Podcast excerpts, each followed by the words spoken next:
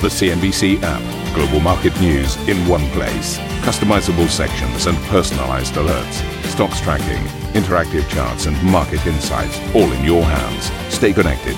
Stay informed. Download the CNBC app today.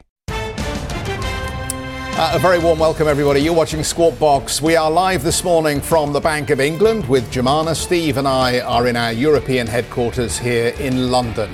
Uh, US inflation eases to its lowest level in two years, giving a boost to the Federal Reserve's war against price pressures. The yuan slides after Chinese inflation also weakens to a two year low of just 0.1%, with factory deflation deepening. The Bank of England is set to hike interest rates for its 12th straight meeting as inflation remains stubbornly high in double digits. We'll be speaking to the Bank of England Governor Andrew Bailey at 1700 CET. Disney shares fall almost 5% in extended trade as the House of Mouse sees a decline in streaming subscriptions. But the CEO, Bob Iger, marvels, get it, marvels at the company's transformation strategy. The cost cutting initiatives I announced last quarter are well underway, and we are on track to meet or exceed our target of $5.5 billion. And the debt ceiling deadlock continues in Washington. G7 finance ministers convene in Japan. We're going to hear from Eurogroup President Paschal Donohoe and the German finance minister Christian Lindner all in the next three hours.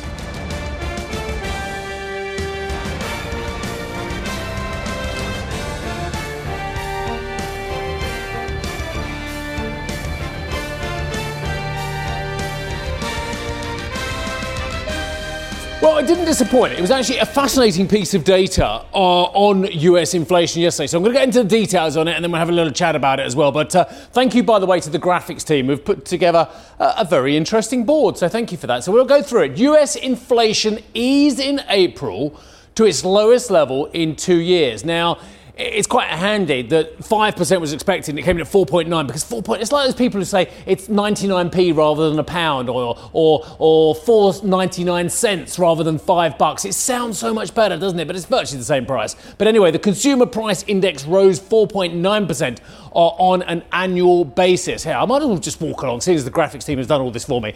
Uh, there you go, 4.9%. Uh, coming in below expectations. Uh, core CPI, which excludes food and energy prices, there's food and energy, uh, food up 7.7, there's energy up 5, or down 5.1, I should say, very important point.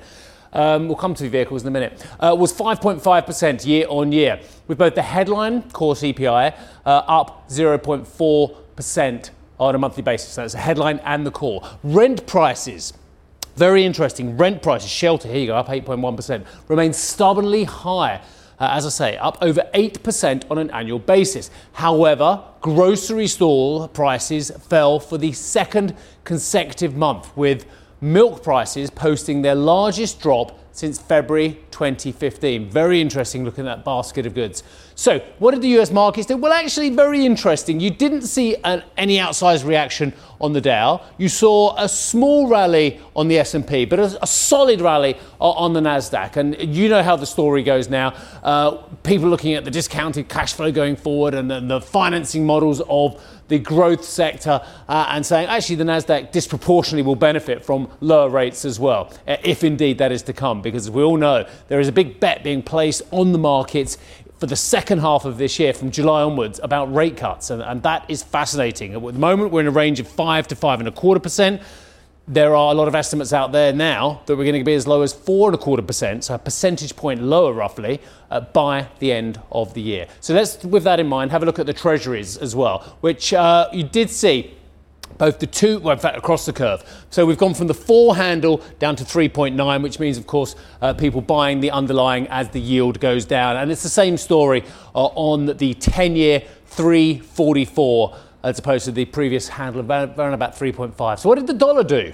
Actually, let's have a look at this. Did the dollar decline yet again on the back of it? And the answer is not really, actually. When I look at the major pairs here, we are within range of where we were beforehand, pretty much there or thereabouts. So the pound, which has been hitting one year highs uh, as people reassess um, what they think of the UK economy. is still trading around 126. The euro dollar still stuck around 110, and the dollar yen around 134, 135. So no great move there as well. What is interesting is we did see uh, oil prices picking up actually. So we'll have a look at those. Brent currently trading with a 77 handle. So look, had the big decline, but it's now five bucks um, above its lows of the last week or so. Uh, and WTI, which has in recent times dipped below um, $70, now up to 73 bucks. So moderately volatile within the range. Good morning to you. Uh, very good morning. How are you? Uh, okay. Mr. Okay. Karen? Uh, absolutely, Yeah. yeah. But she's uh, she's out for the next two days, isn't she? She is extended yes. extended weekend, I think. Um, so inflation. We need to talk about inflation. And I thought this um, soundbite that we had from Brian Chesky's interview on CNBC is apropos the whole inflation story, really, and how resilient the U.S. economy is. So let's play you the bite, and then we'll talk a little bit about the market reaction to the inflation data. So the Airbnb CEO Brian Chesky outlining his concerns now around the impact of higher prices on consumers. We're also seeing some pressure in North America on affordability. You know, I think that with uh, inflation, people are more focused than ever on affordability. So that's why we're really focused on trying to make sure prices are mo- modulated in North America. Uh, which is very interesting because I think, uh, you know, as they supply uh, shelter for people who are taking holidays and so on and so forth, if they're seeing increased sensitivity to pricing, perhaps that indicates to us we've now got to a point where the American consumer is unwilling to continue either borrowing or dipping into savings to pay the higher prices. The inflation report, I mean, I got the sense that we're probably on the same page here, given what you did at the wall there, that it was a mixed bag and very hard, I think, for those who believe that it was a definitive message about the Fed and the tightening cycle to really argue that case convincingly because there was evidence, I think, that services inflation is not coming down as quickly as the Fed might like to see. And in some specific areas like used car prices and, Yeah, and shelter and, and even fuel again, there is some evidence here of resistance around pricing. Um, yeah, all of the above. Again, the echo chamber is alive and well this morning. Yeah. But but safe to say, the markets, and I, I don't mean to be derogatory about my friends in the markets. I spent a long time in the markets myself, but they they, they, can really only focus. Primarily on, on the, the bell curve of distribution of concerns. If you've got 10 concerns, there'll be one that they're very focused on most of the time, maybe two. Uh, and the big concern is inflation. Inflation and rates. Inflation and rates. But the problem is, of course, if inflation comes off, uh, and people are more sensitive to pricing, it's probably because recessionary indicators are picking up. So the worry here is we move from worrying about interest rates and inflation to worrying about recession. And, and I'm afraid there are way too many people out there who are just beautifully complacent about the ability to get this so called soft landing. How many times do we hear about the narrowing of the path to get the soft landing as well? People talk about the narrowed path. It's not implausible, but the path is narrow as well. And I don't think the market is factoring in how tight that path is to having a Goldilocks type soft landing for the US and the global economy. The thing that I've been focusing on, uh, and I've kind of banged on a little bit about it, is what are the commodity prices telling us? Now, the oil price is, of course, still trading dramatically below where it was when OPEC cut production. OPEC didn't put production on, they cut production, despite what all of these experts have been saying about the increased demand in the second half of the year. Copper has been under a lot of pressure. Iron ore has been under a lot of pressure. And I think by and large, the data we've been having out of China, which was supposed to be the great reopening post COVID early this year, it's just been a bit soggy. And the Triple R is still uh, incredibly accommodative in China as well. The, the authorities know that it's not quite the, the big rally we hope for on both the services domestic side and indeed, of course, on the import and export growth. So I think there are warning signs out there. I'm not saying they're flashing red. I'm saying I don't think the market is appreciating that we're in an amber phase rather than a green phase. And it's good that you mentioned China because we're going there in just a moment. But I think maybe uh, it, this is one of those stories this morning where you're looking over there at the US inflation number and wondering what it actually means, where really perhaps you should be looking over here at the Chinese data because actually the Chinese data appears to be implying that deflation rather than inflation could become the more relevant story for the time being. Um, and that obviously has consequences for how we need to think about the ability of that economy to rebound very strongly, because that, that uh, two way story would imply that. We've got something that looks a bit like deflation. One, perhaps because the Chinese have got too much of everything because there's excess capacity in the Chinese economy in a lot of key sectors, but two, there just isn't the demand there to mop that up and to accelerate prices. So, very, very interesting cocktail that we've got. And as you say, you know, that path is increasingly looking like a tightrope for the Fed to land back on, isn't it? Mm. Um, a busy day then on the macro front around the world. Chinese inflation has grown at its slowest rate since early 2021. Here in Europe, the Bank of England will take its next step in its fight against price pressures to cover off both of these stories, Sam is going to watch the inflation figures for us out of China, and Joumanna is at the Bank of England. So, Sam, let's pick up with you first. Just how weak were these Chinese figures, and what do they tell us about the state of the economy?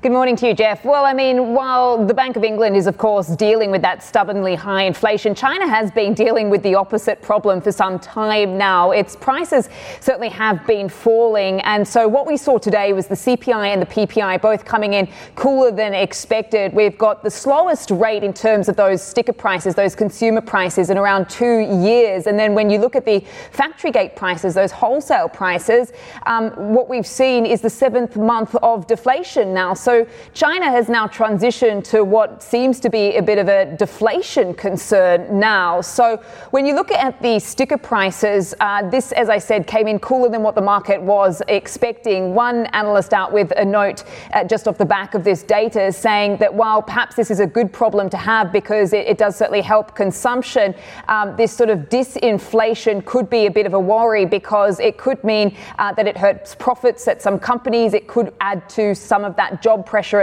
as well at a time when the Chinese economy um, is trying to put more people into work. But of course, with this CPI as well, we do need to take into consideration it is coming off a high base last year. We've got to remember that Shanghai was in lockdown in April uh, 2022, and that is when people were struggling to get groceries, trying to get things like eggs and rice delivered to their homes, and that was really pushing up prices.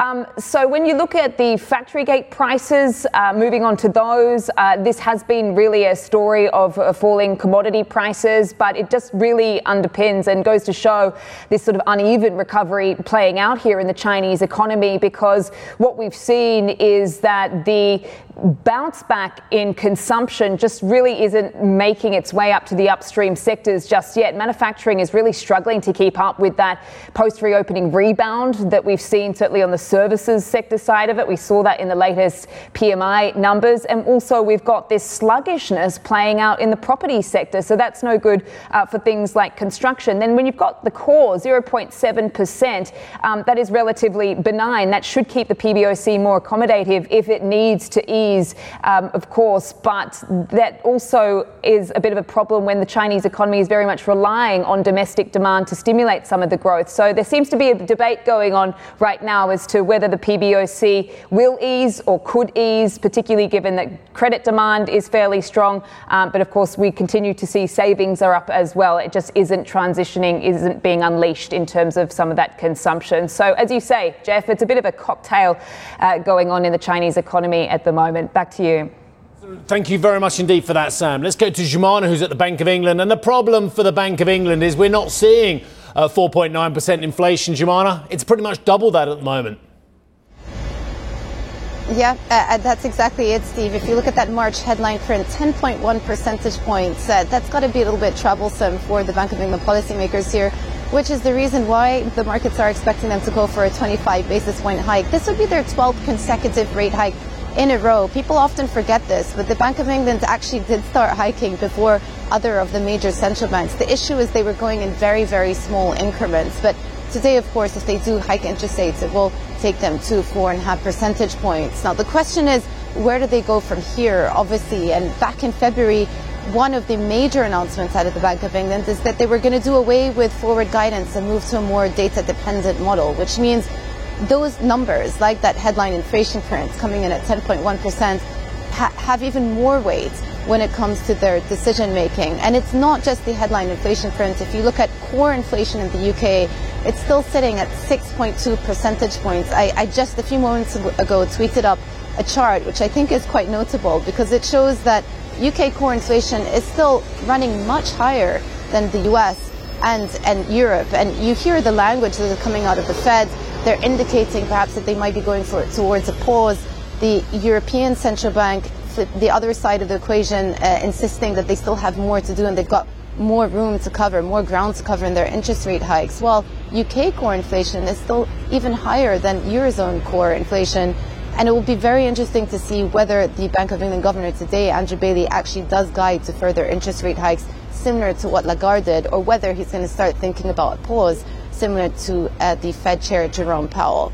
Now, one other thing you want to watch out for as well is those growth forecasts. And I remember I was standing here back in November of last year, and at the time, many market participants were a bit spooked by what the Bank of England had published, namely uh, eight, five consecutive quarters of a recession of negative growth was forecast last November. If you look at where things stand today, well, that recession hasn't really transpired.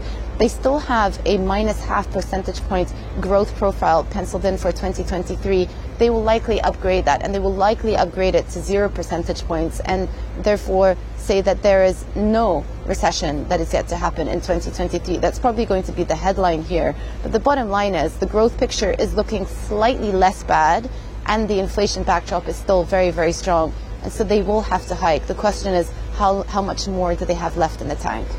Terrific, Joumanna, Thank you for that, and don't miss decision time with Joumanna and Julianna. That's uh, 11:55 uh, BST. We'll bring you Joumanna's interview with Governor Andrew Bailey at 1600 BST. And still to come, revenue and orders are up at Bilfinger. We'll discuss the first quarter results with the CEO Thomas Schulz. A podcast is a winner. I'm told it's an absolutely super duper podcast, even though we haven't finished recording it yet. Uh, for more on the US inflation numbers, as well as the latest market action, check out the aforementioned Squawk Box podcast.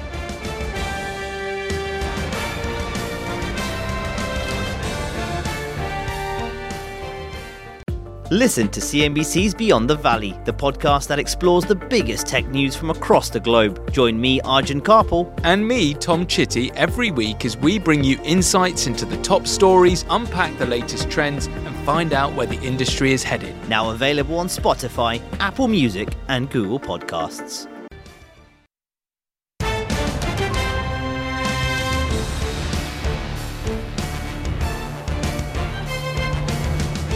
Uh, Disney has reported $21.82 billion in revenue for the first quarter and an EPS of 93 cents per share, both in line with analyst expectations.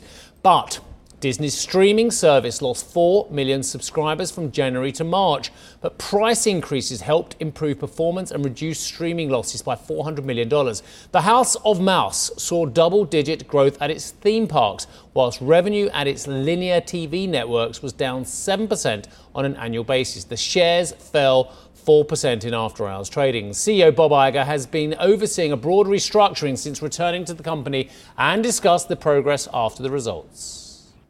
I've been back at the company for almost six months, and in that time, we've embarked on a significant transformation to strategically realign Disney for sustained growth and success. I'm pleased to say that the strategy we detailed last quarter is working. Our new organizational structure is returning authority and accountability to our creative leaders, as well as allowing for a more efficient, coordinated, and streamlined approach to our operations. The cost-cutting initiatives I announced last quarter are well underway, and we are on track to meet or exceed our target of $5.5 billion. Now, there's an excellent article on CNBC.com, which I was pointing out to Geoff actually, by uh, Alex Sherman uh, on the streaming strategies. Uh, be sure to check it out on CNBC.com. Did you did you have a look at the article I read? I, I think it's a terrific article. No, I mean, you, you, the, yeah, okay, uh, Mayor culpa. You told me about the article, and I think it's brilliant. It's a great article. Well, it's a story that we've been kicking around for yeah. a long time, isn't it? Is is there a point at which people are going to start um, you know, stopping some of their Cutting subscriptions. calls on streaming, for right, one better way. Right, yeah. and it goes back to the Brian Chesky uh, comment yeah, about, you yeah. know, is there increased price sensitivity in now? And, and when you look at the Disney numbers, it, it is clear that there are some issues with the ARPU at the Yeah, moment just- and the reduction in subscribers. I was just thinking about the Sedgwick household. Right. Yeah, I had a, bit of team meeting and said, kind of, you know, which one are we going to cut then? Come on, we need to budget a little bit. Like, nah. What about that one? No, we're not cutting that one. What about? No, we're not cutting that. I was like, I just forlornly, I went back into my cave and just did some more accounting. Right, back to Men and Motors. um, Bilfinger has reported over 1 billion euros in revenue for the first quarter, up 12% on the year. The German engineering group saw orders increase 26% and reconfirmed its full year guidance for 2023. Thomas Schulz joins us, the CEO of Bilfinger. Thomas, nice to have you back with us on the program here. Um, numbers look terrific. Uh, just tell us a little bit about current trading here. Are there any concerns as we appear to be moving into a weaker economic environment that some of these orders are going to get cancelled? No, not for us. We see all the markets and all products and all the regions actually growing. You saw with 20, as you said, 26% in order intake, 12% in invoicing looks quite good. And we see clearly what we budgeted for this year and forecasted fully fulfilled. So we don't change our outlook. Yeah, that's that's fascinating. So, so can you hold the margin uh, going forward? I we've been talking a lot about inflationary pressures here, and we understand um, that not only the United States has an issue, Europe clearly is still grappling with bringing down pricing pressures. Tell us a little bit more about the impact on Bilfinger. Yeah, the at first we have to say that the demand for efficiency and sustainability is actually rising. Yes, the inflation is there too. It's still there. It goes down in some parts, actually quite quick, but it's still there. And we are able to transfer that to our clients. That is possible for us.